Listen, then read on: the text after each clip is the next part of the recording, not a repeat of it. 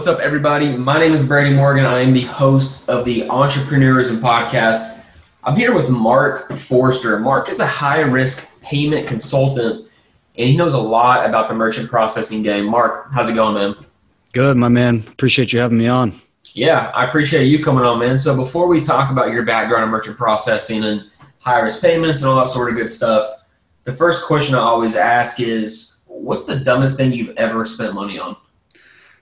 Yeah, um, it's a very good question. Um, I don't know how dumb it is because looking back at it, it was a, a very good lesson. Um, but I guess the first thing that really comes to mind is last year uh, around November, um, I ended up throwing a conference. Um, you know, a lot of people came into Boston and we threw this conference or whatever. I spent eleven thousand dollars on it.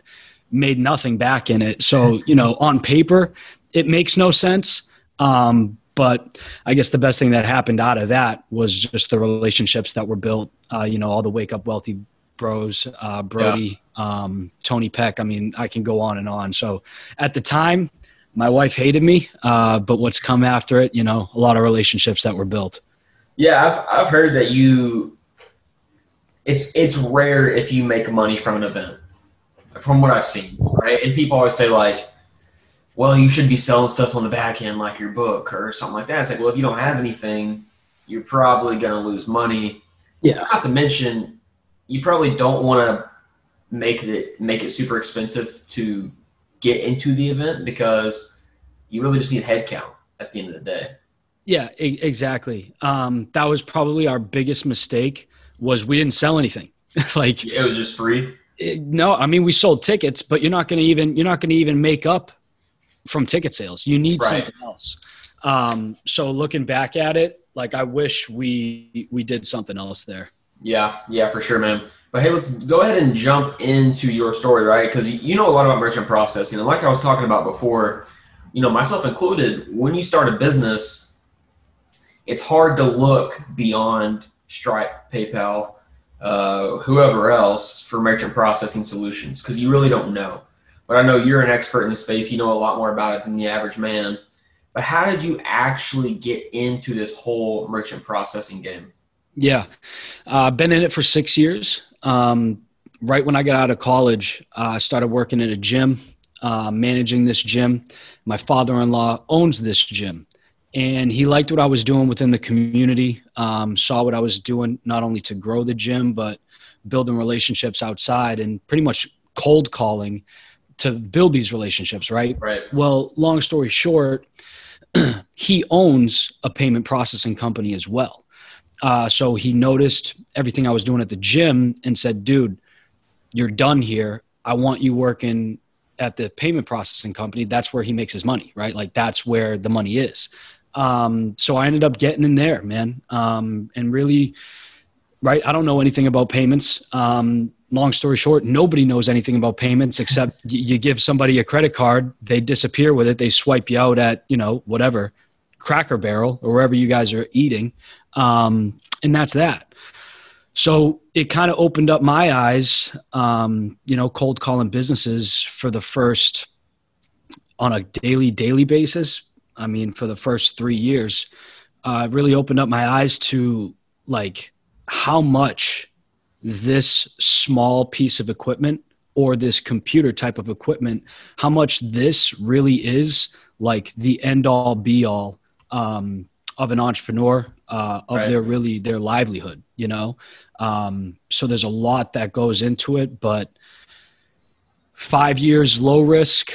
Um, and now I have a one year under my belt in high risk. Um, what does that mean? What what does low risk and high risk mean? Yeah. I mean, the, the easiest way to describe it, um, you know, if you're at a restaurant,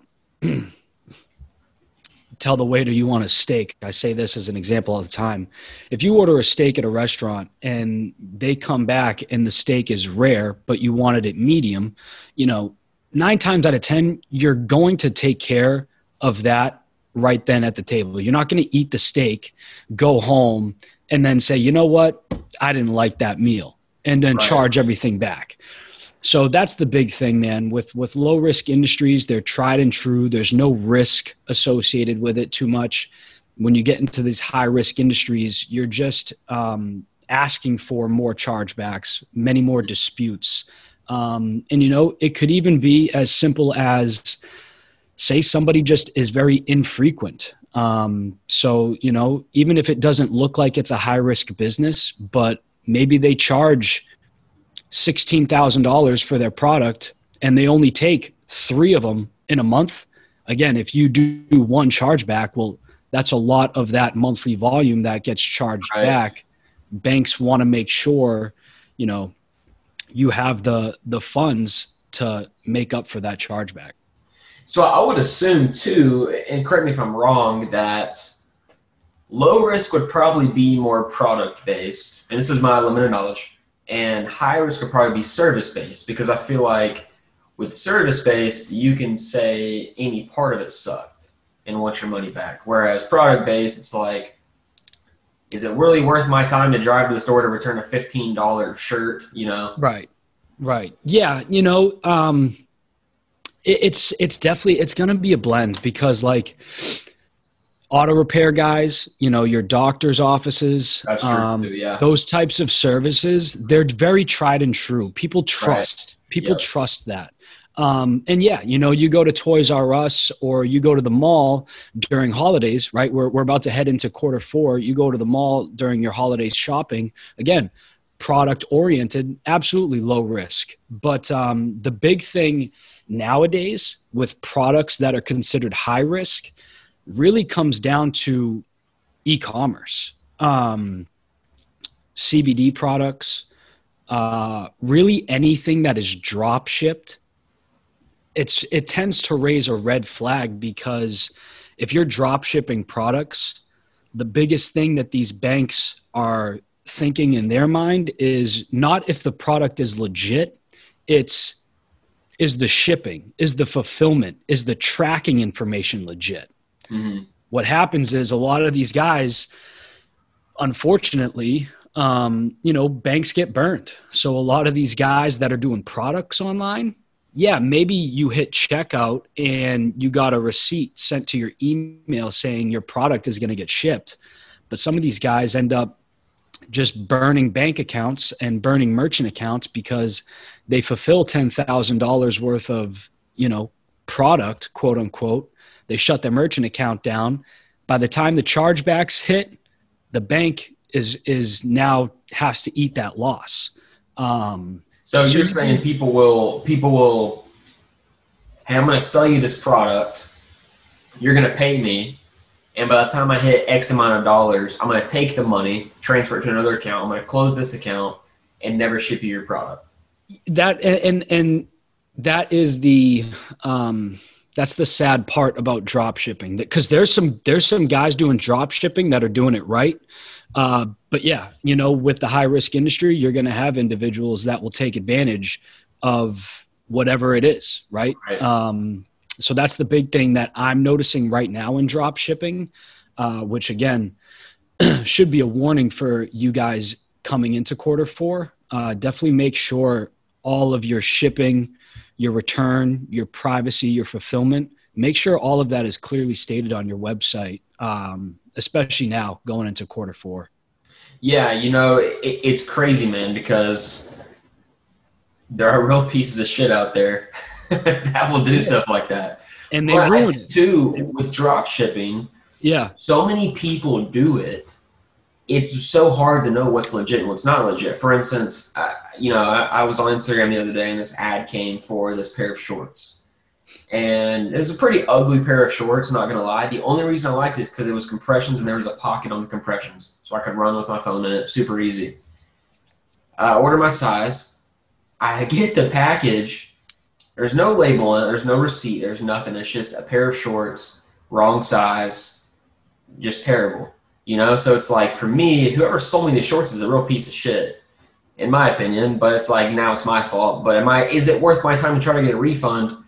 I don't care, but I imagine if I tried, I, well, I can't even try. There's no receipt. I can't even try to get a refund. Yeah. So it's just interesting, this whole merchant processing thing. No one looks beyond, you know, PayPal, Stripe, all that sort of thing. Right. But for you, you know more than that.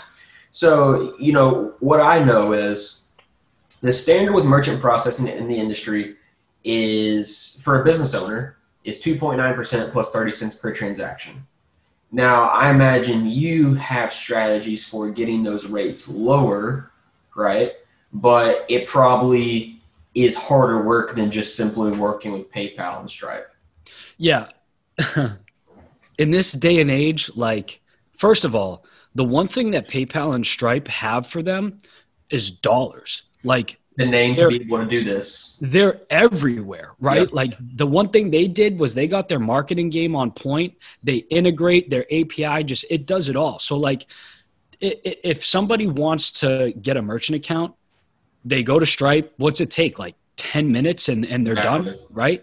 So yeah, I mean, there's no resistance whatsoever. Um, And that's a standard, like like you were mentioning, the two point nine percent, uh, the thirty cents, absolutely a standard for them. And the biggest thing really that I see is like, there's a place for them. I'm going to, I am going to say like, there is absolutely a place where guys should be utilizing this service. Like if you're first starting out and you need to like build something off the ground, like I would absolutely go to them and build a little bit of credit card processing history before you move on to another individual. Okay. Like insider information, C B D guys, like no one's going to touch you unless you're consistently hitting fifty thousand dollars a month in sales. Because again, C B D guys start and stop so frequently that it just right. doesn't make sense for a bank to touch you right. if you're not legitimate. Um, but what happens is with PayPal and Stripe, that a lot of individuals just don't understand is something in the industry called backward underwriting. So with all of my clients, look, is it going to be a long process? Yes. I'm going to tell you that right now. Because what I want to do is I want to act like your attorney. I want to take all of your information. I want to write up a summary about your information, a summary about your business. So that way I can now take this to the bank and say, this is why this individual should get approved for an account. Okay. They're going to do their underwriting and their due diligence before the approval. Stripe and PayPal, they'll take all your information. They're going to approve you right away. You're going to integrate it into your back end, or, you know, maybe you have a sales team and you're taking phone calls and you're taking payment, um, whatever, key entering. Right, right. As soon as you start running your transactions, that's when Stripe and PayPal will start looking into your account. That's why a lot of you guys say, dude, I just got shut down, or they're holding my money, because now they're like, oh, wait a minute. You know, uh, Brady or, you know, Jeff, he's doing credit repair. We don't accept them. Right. So that's why, um, is it easy for them to, to do Stripe? Absolutely. But like, I just think entrepreneurs, you guys just got to have a little bit more patience. Like if you know you're in a high risk industry, just take the time, man, have a little bit more patience and, and go through a proper sales channel that has the bank relationships that actually wants your business, right? You know? So how do you, how do you dispute that if you have money tied up? Cause I've seen that quite a bit. Like don't use Stripe, don't use PayPal. They're holding my money. They won't give it back. Like how do you dispute that? Cause like you said, they're huge companies. So is it hard to get to the right person that can authorize the releasing of those, of that money? Yeah, absolutely. I mean, I don't even, I don't even know, to be honest. Um, well, I do know. I mean, if it's going to get released, like Square is always my go-to example. I don't know what PayPal or Stripe's situation are, but like with Square, used to be back in the day, and I don't know if they've changed or not, but the guy that owns Square and founded Square was uh, Dorsey. Yeah, the guy that yeah, the guy that owns Twitter, right? You had to tweet them for customer service. Like it was just not there. It didn't exist. Um, so if you guys are getting shut down, if it's PayPal, if it's Stripe, I know they will shut the account down right away. The funds, Um, I believe it's one hundred eighty days before anything w- may be released. Um, a lot of these guys are just shit out of luck though. Half yeah. a year. Yeah, man, you know, we, we were working with someone, me and me and my business partner, and you know, this is a unique situation. He's young, he's sixteen, but he's a, he's a go-getter. He's a beast, he's doing all this other stuff. But PayPal found out that he was sixteen somehow, so I don't know how, and shut his account down just like that. And he had money in there and said the only way you can close, like get this account to zero is by refunding people. And he's like, I like fulfilled them. Like, how, what do you mean refund? Like, that's the only way.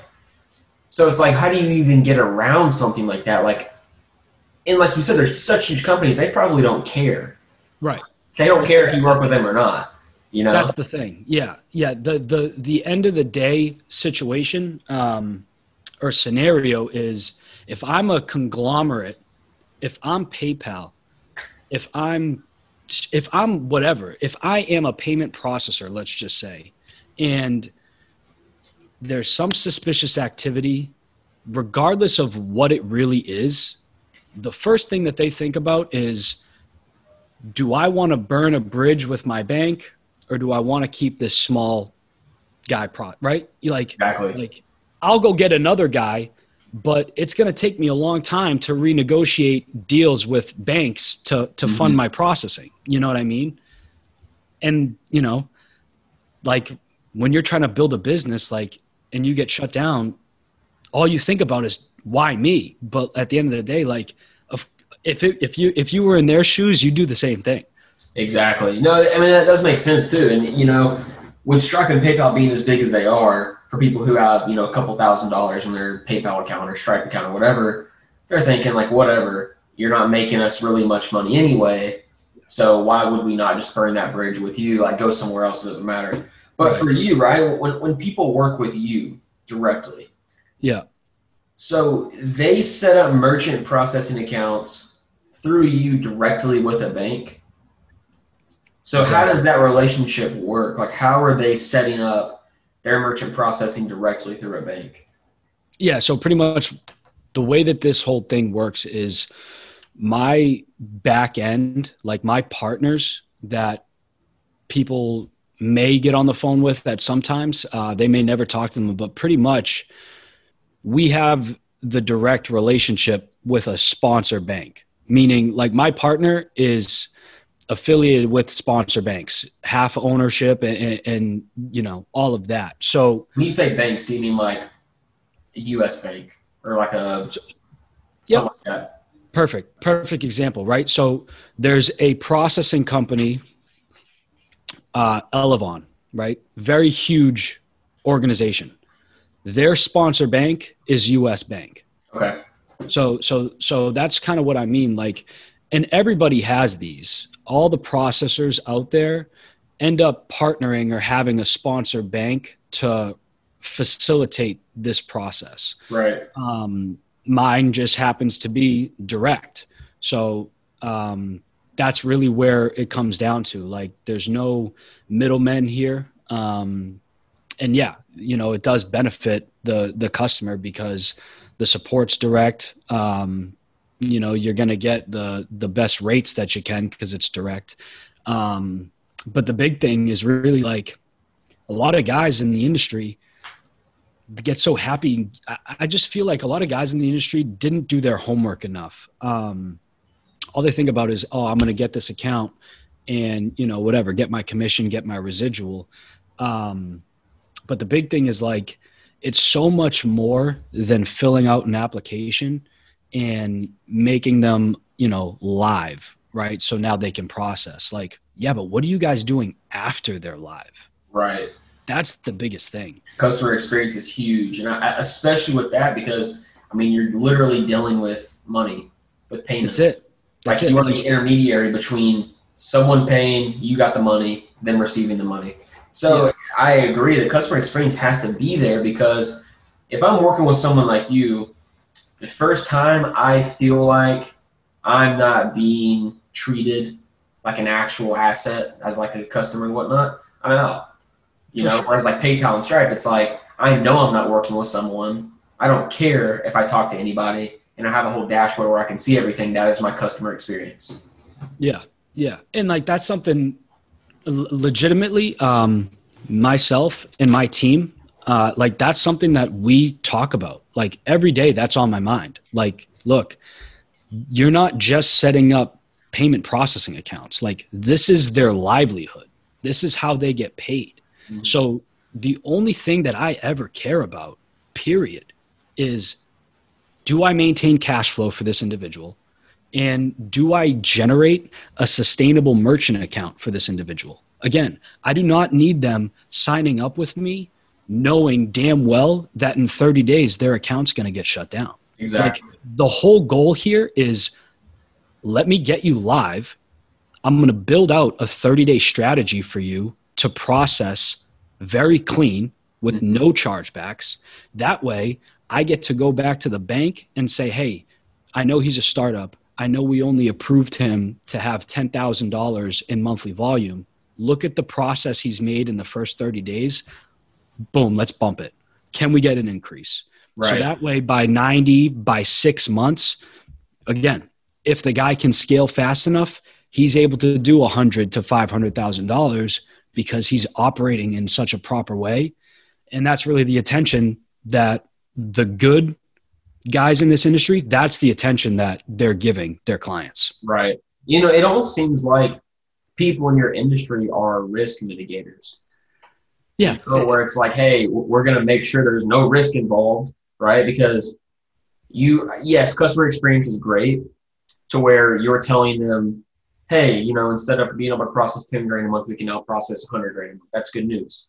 Right? Saying, hey, you process twelve grand, you can only process ten grand. There's an issue. You know, you're basically saying, hey, I'm going to make sure that doesn't happen. That conversation doesn't have to happen, which I think is really cool. And I don't think people appreciate that enough because if you're going through PayPal or Stripe, if there's an issue, who cares? They don't care. You better right. just find another route. But with you working directly with clients, I don't even know if you can disclose this. What's the lowest rate you've ever gotten for someone? Lowest, man, that's a good question. Uh, but it, and it does matter, like everybody listening, because I think a lot of the audience um, would technically fall maybe more high risk. I know a lot of you guys probably listen, you know, if you're in e-commerce and all of that stuff, um, you know, you're probably going to be getting a lot more key entry transactions. I mean, I have low risk guys. Um, you know, uh, in terms of like a combined combined, um, you know, I price them so low. I've had, I've had situations where I've had somebody at maybe a total effective rate of one point six percent. I mean, it's nothing. Wow. Um, yeah. Again, very competitive situation, right? Guys, very price conscious. Did I want the deal? Yeah. Uh, did it make me money? No. Um, right. But whatever. Um, but yeah, I mean, in terms of like high risk too, um, you know, you're definitely in a good situation if you're able to get maybe all in effective rate, um, you know, three and a half. Um, but again, like that's another thing too. If you're with Stripe, if you're with PayPal and you move to another high risk company, you know, you might have to pay a little bit more. That's but what again, I was gonna say, because, you know, I, I imagine low risk gets better rates than high risk just from the nature of the term itself. But with high risk, you know, someone's probably saying, or in the audience saying, why would I work with you at three point five percent when I can go to Stripe or PayPal and pay two point nine percent, right? Yep. I think it all goes back to the customer experience. You are not dealing with a person at PayPal and Stripe, you're dealing with the company itself. And if there's an issue, and shit hits the fan, they don't care. You right. could potentially lose the money or be six months without money. Whereas if they go through you, you're mitigating that risk. Right. Yeah. Again, like there's so many, when it comes to price, like so many things go into it too. Um, you know, if you're swiping a card, it's going to be lower than if you're key entering the card. Right. Um, so there's so many different factors. Like a lot of guys are taking advantage now of a cash discount program where, you know, the customer pays the fee, so they don't even pay anything. Um, so there's a lot of stuff that goes into it. Um, but yeah, I mean, if you're just starting out, like C B D, for example, if you're starting out, like, dude, expect to pay somewhere near five percent, you know, right. Cannabis is, is big now. Cannabis is starting five to to accept transactions, like expect to pay eight percent. It's just, you know, if you're starting out, you're going to pay higher. Um, if you have history, you know, you'll pay like you're paying Stripe. You'll pay a little bit lower than like you're paying Stripe. It just, it depends on that history, because the bank is only seeing what's my risk. If they have history, what's their history of processing look like? What right. are their chargeback ratios look like? What do their decline ratios look like? Um, which again, that stuff, again, if you're in the industry, if you're an agent working it properly, I mean, you're looking at that almost on a daily basis for your clients. Right. Yeah, that makes a lot of sense, man. And, and you know, guys, for all you listening out there, Stripe and PayPal, don't get me wrong, like you said it before, it is sometimes more convenient just to use Stripe and PayPal. You're starting out, you don't know what you're doing. But I believe for the the business owners out there who have the bigger businesses, right? You're pulling in, you know, five, six, maybe, maybe even six figures a month. Yeah, I think it makes sense to go directly through someone, because I just think, like we said, you mitigate that risk. But Mark, we talked about a lot. I'm going to stop the conversation there about merchant processing and end with this question. Why do you love what you do? Merchant processing is an interesting, let's say, niche, right? Why do you love that? And why is it important for all entrepreneurs to also love what they do? Yeah, it's a great question. Um, because I actually hated this industry, uh, to be completely honest. Um, and it took me a while to start loving it with one simple thing. I mean, I really, it, it does... It comes down to the fact that a lot of people in the industry think that they get scammed, and a lot of people in the industry think that they get cheated. Right. And it was just the amount of phone calls that I get about Stripe, PayPal, shutting accounts down. That's really when a lot of stuff started pivoting for me. Uh, again, even out on the streets where they held my money, um, you know, and, and all this stuff. It's, it's when I finally switched my mind and put myself into the business owner's shoes of, like, again, this is their livelihood. Right. That's when the whole game changed. And that's when I found the passion of, like, I am going to be, quote unquote, white knight almost, like like this has to be different. There has to be another way. There has to be somebody right. else representing these guys in a different way. And that's what I that's why I love what I do, because I know the service I'm providing. I know that the level of detail that I have for these guys, like, there's no way they're going to get shut down, because I'm just on top of things all the time. And if they're making money, it just makes me happy. Why wouldn't it? You know, people love helping each other out. Like, this is my way. I get to contribute. And let's face it, I wouldn't be in this position for six years if, if it wasn't like that.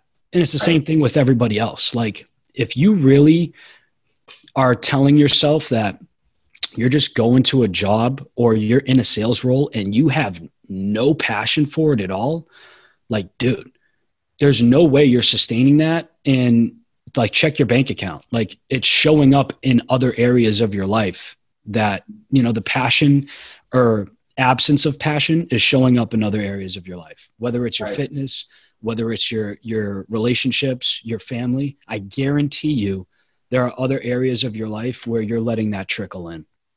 Yeah. You know, it's interesting. I, I interviewed Brad Lee this morning, and I asked him that same question, and he said that passion doesn't matter. Right. And I think he's speaking from the perspective of probably his network. He's a high level entrepreneur. He makes a million dollars a year over it. He says, if you're making a lot of money doing something you hate, think about the opportunity that money can create for you down the road where you can do something that you love. So I do agree with that to an extent, right? If you're doing something that you hate, but you're making, let's just say, a million dollars a year, I would just keep doing it, because the moment you quit because you hate what you do with no plan of how to actually do something that you love, you're going to run out of money pretty quick, and you're going to still be unhappy. You know? So yeah. Might as well be unhappy and making money while, like I said, you find out what you what it is you actually want to do, right, to actually be happy. But, Mark, I appreciate your time, man. We talked about a lot regarding merchant processing. I know there's probably still a ton of information that you have that we didn't cover. But for now, we're going to stop it there. Maybe a part two down the road where we can pick up where we left off. But where can my audience find you on social media? Yeah, um, really Instagram, uh, at the Mark Forster, uh, pretty much all social media platforms, uh, Instagram, Facebook, just again, at the Mark Forster, uh, LinkedIn, the Mark Forster. Uh, it's pretty, pretty easy, guys. Yep. Yeah, guys, I will link his links in the description. So reach out to Mark, let him know what you thought about the episode. And Mark, appreciate your time, man. Nah, my guy, appreciate you. Thank you. Yep. Thank you for listening to the Entrepreneurism Podcast. We post episodes every Monday, Wednesday, and Friday at four a.m. Central Time. We would greatly appreciate if you would head over to Apple Podcasts and leave us a rating and review. I'm Brady Morgan, your host. We'll see you next time.